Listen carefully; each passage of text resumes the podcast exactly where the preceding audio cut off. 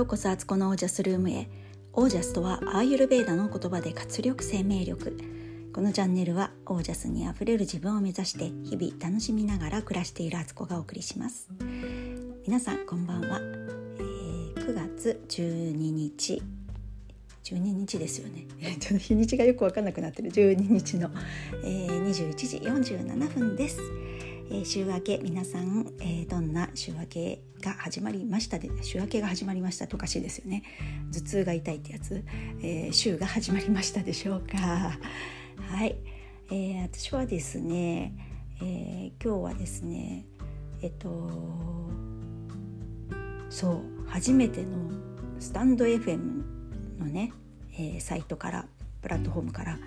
えー、ライブ配信をやってみたんです。前からねあの興味あったんですけどなんか怖くてね できなかったんですけど、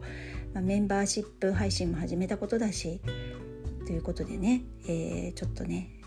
新しい試みも取り入れてみようとやってみました。でやってみてねやっぱり分かったことがいろいろあってこれはねやっぱりやらないとわからないですね。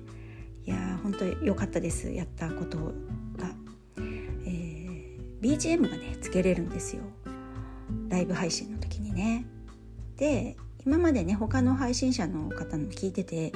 あなんかライブの時の BGM の音って自分ではねあんまりねこう大きく聞こえないので大丈夫かななんて思ってるとねリスナーの方からは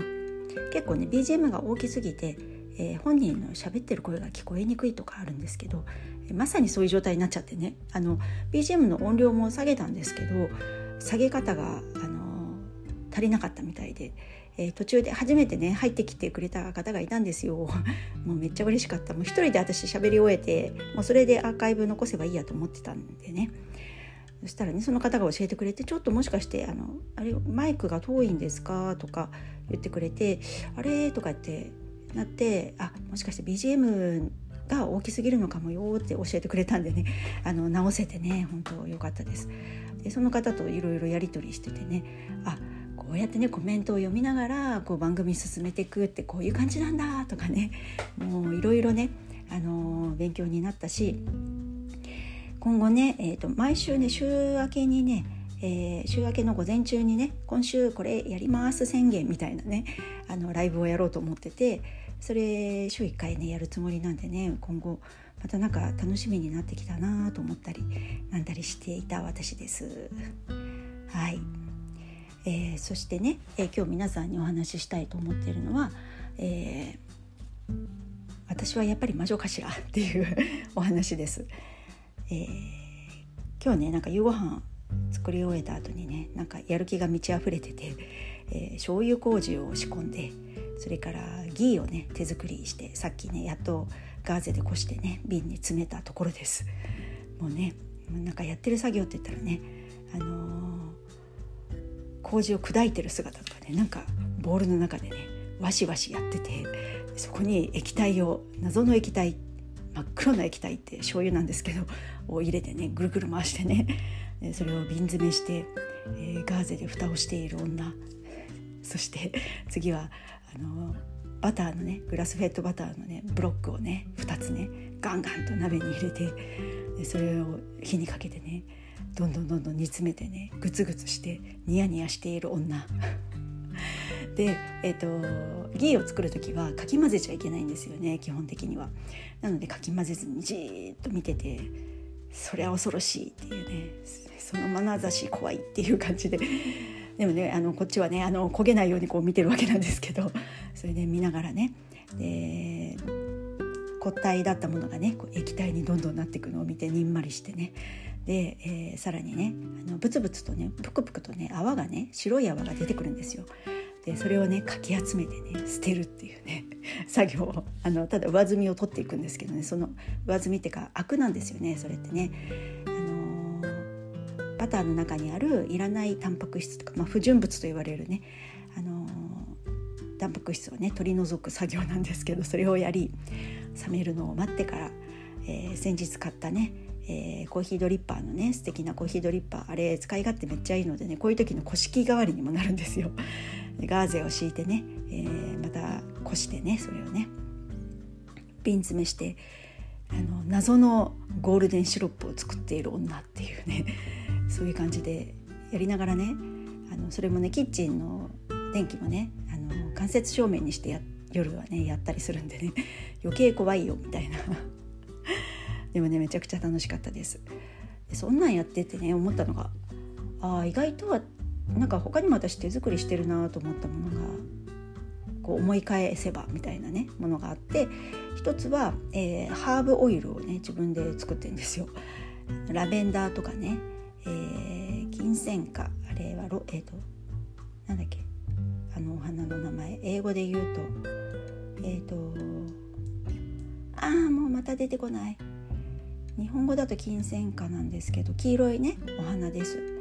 それのね、えー、それの花びらたちをそれぞれねオイルに漬け込んでそれも太白ごま油ですね。やっぱりここは基本のアーユルベーダの基本にのっとりまして 太白ごま油を私は使ってね。まあどんなオイルでもあのいいみたいなんですけど私は太白ごま油を選んでね漬け込んでね数ヶ月経ったらまたそれもガーゼでこすっていうね 全てこしているっていう感じですけど、えー、それを作ったりとかでそれはねあの虫に刺された時とかにちょっと塗るとか怪我した時とかあと普通にねスキンケアとしても使ってもいいしっていうので小分けにねまた小分けの瓶を可愛いのがあるんですよ。あのスポイトがついてるね小分けの瓶がね。それに入れて人にあげたりとかしてるんですよ。押し付けてる。まあ、もしかして人によってはねそういう手作りのものって衛生的にどうなのとかっていうのもあるからあのありがた迷惑かもしれないんですけど私的にはねあの自分がもらったらめっちゃ嬉しいものとしてね それであの手作りのねあの数ヶ月経ったあの熟成されたものですみたいな感じでお渡ししてるっていうねそういうのも作ってるしあとあの化粧水もねあの自分で作るんですよ。でも前はねあの精製水とかねそういうのグリセリンとかでやってたんですけど最近はね、まあ、お気に入りのお酒の化粧水があってそれだけだとねちょっとねやっぱりねこうさっぱりしすぎてるからそこにグリセリンとあとあのオイルとかねあのアロマオイルとかを入れたりしてねそんなんで作ったりあの既製既製品ではねなんか満足しない女みたいな感じになってるんですけどそんなんやったりあとまあ味噌も自分で作ってて味噌もねなんか大変そうに見えるけど基本的にはめちゃくちゃ簡単なんですよね。あの茹でたり蒸したりした大豆をね、まあ、潰してその作業が大変だからあんまりまあやらないと思うんですけど潰してね。でそこに塩とね麹を入れて、えー、また瓶に詰めてね。あのもう瓶だらけですようちは。それで数ヶ月発酵させるっていう。私はそれをね玄関のあの下駄箱の下がねスペースがあるんですけど「よ」よ とか「ようよう」ってなんだ。あのスペースがあってねそこにあのそこで保管してるんです。なぜかというとやっぱり温度の差があのあんまりないのと低い温度あの高温にならない場所だし暗いしっていうのでキッチンとかに置くとね意外とねこううちベランダ側にキッチンがあるんでね日差しが入ったりとかあの夏なんかめちゃくちゃ暑いのでなのであのそういう風にねそこで保管しててでもねここまた工夫があって 掃除がしやすいようにあの箱にね、まあ、入れてるんですけど味噌をね瓶ご瓶に詰めた味噌をね、えー、さらにそこに白いねあの IKEA の段ボールみたいな箱があるんですよ。段ボールって言っても可愛い感じのねちょっとおしゃれなシンプルな。それに入れといてさらにその下にあの観葉植物をあの部屋に置いた時に移動しやすいようにするあの移動式の台みたいなねタイヤがついた台があるんですよ。それも IKEA です。高くないやつ。それを箱の下に置いてねこう引き出せるように移動しやすいようにしてあって毎日私は玄関のたたきをね、えー、シートで拭いてるのでその時にねこう毎回よよっこらしょおっちゃおっちゃみたいな感じにならないように、えー、そうやって移動できるようなね、えー、台を置いたりして工夫はしております。でまあそんなね味噌も作ってるしこれからねいろいろまたやっていこうと思うんですけど明日ですねめちゃくちゃ楽しみなことにクレイっていうあの泥ですねクレイパウダーを使ったあのセミナーをちょっと受けるんですね。でそれでねあの美容関係はもちろんねそれで化粧水も作れたりとか、まあ、パックなんてもちろんだしあのなんだろうデオデオドラント剤とかもそれで作れたり歯磨き粉も作れたりとかねなんかいろいろ使えるらしいんですよクレンジングとかも。とかあとあのメイク用品もねポイントメイクもクレイってイメージ的にはグレーとかあのグリーンのイメージあるんですけど実はいろいろ種類あってイエローとかピンクとかあと何色があったかななんか今ちょっとキットが送られてきてねあの手元にあるんですけど何種類か色があって実はねそれでファンデーション作れたりとかポイントメイクがねアイシャドウとかねチークとか作れちゃうんですってもう私それ聞いてもう絶対これは勉強したいと思ったんですよ。そしたらもう本当にあの化粧してるけどナチュラルなものだし肌にはそんなに悪いものじゃないし化粧落とすこととかもあのそんなに躍起になってねクレンジングだダブル洗顔だとかやんなくてもあのいいんですよ。クレーでお化粧したらね。だからもうすごい楽しみでなんかねちょっと生活がまたガラッと変わりそうな気がしてね。とっても楽しみにしてるんです。なのでどんどんどんどんなんか手作りしてる女にあのなってますます魔女に近づいていってるんじゃないかと自分の中では喜んでいるんですけどそんな感じでね、えー、おります。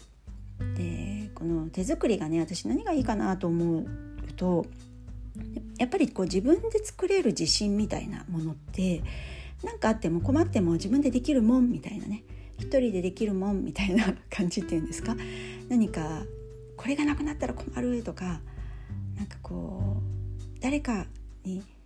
お願いしないと手に入らないとかそういうものじゃなくて自分でできるって強さってすごいあの芯があると思うんですよね。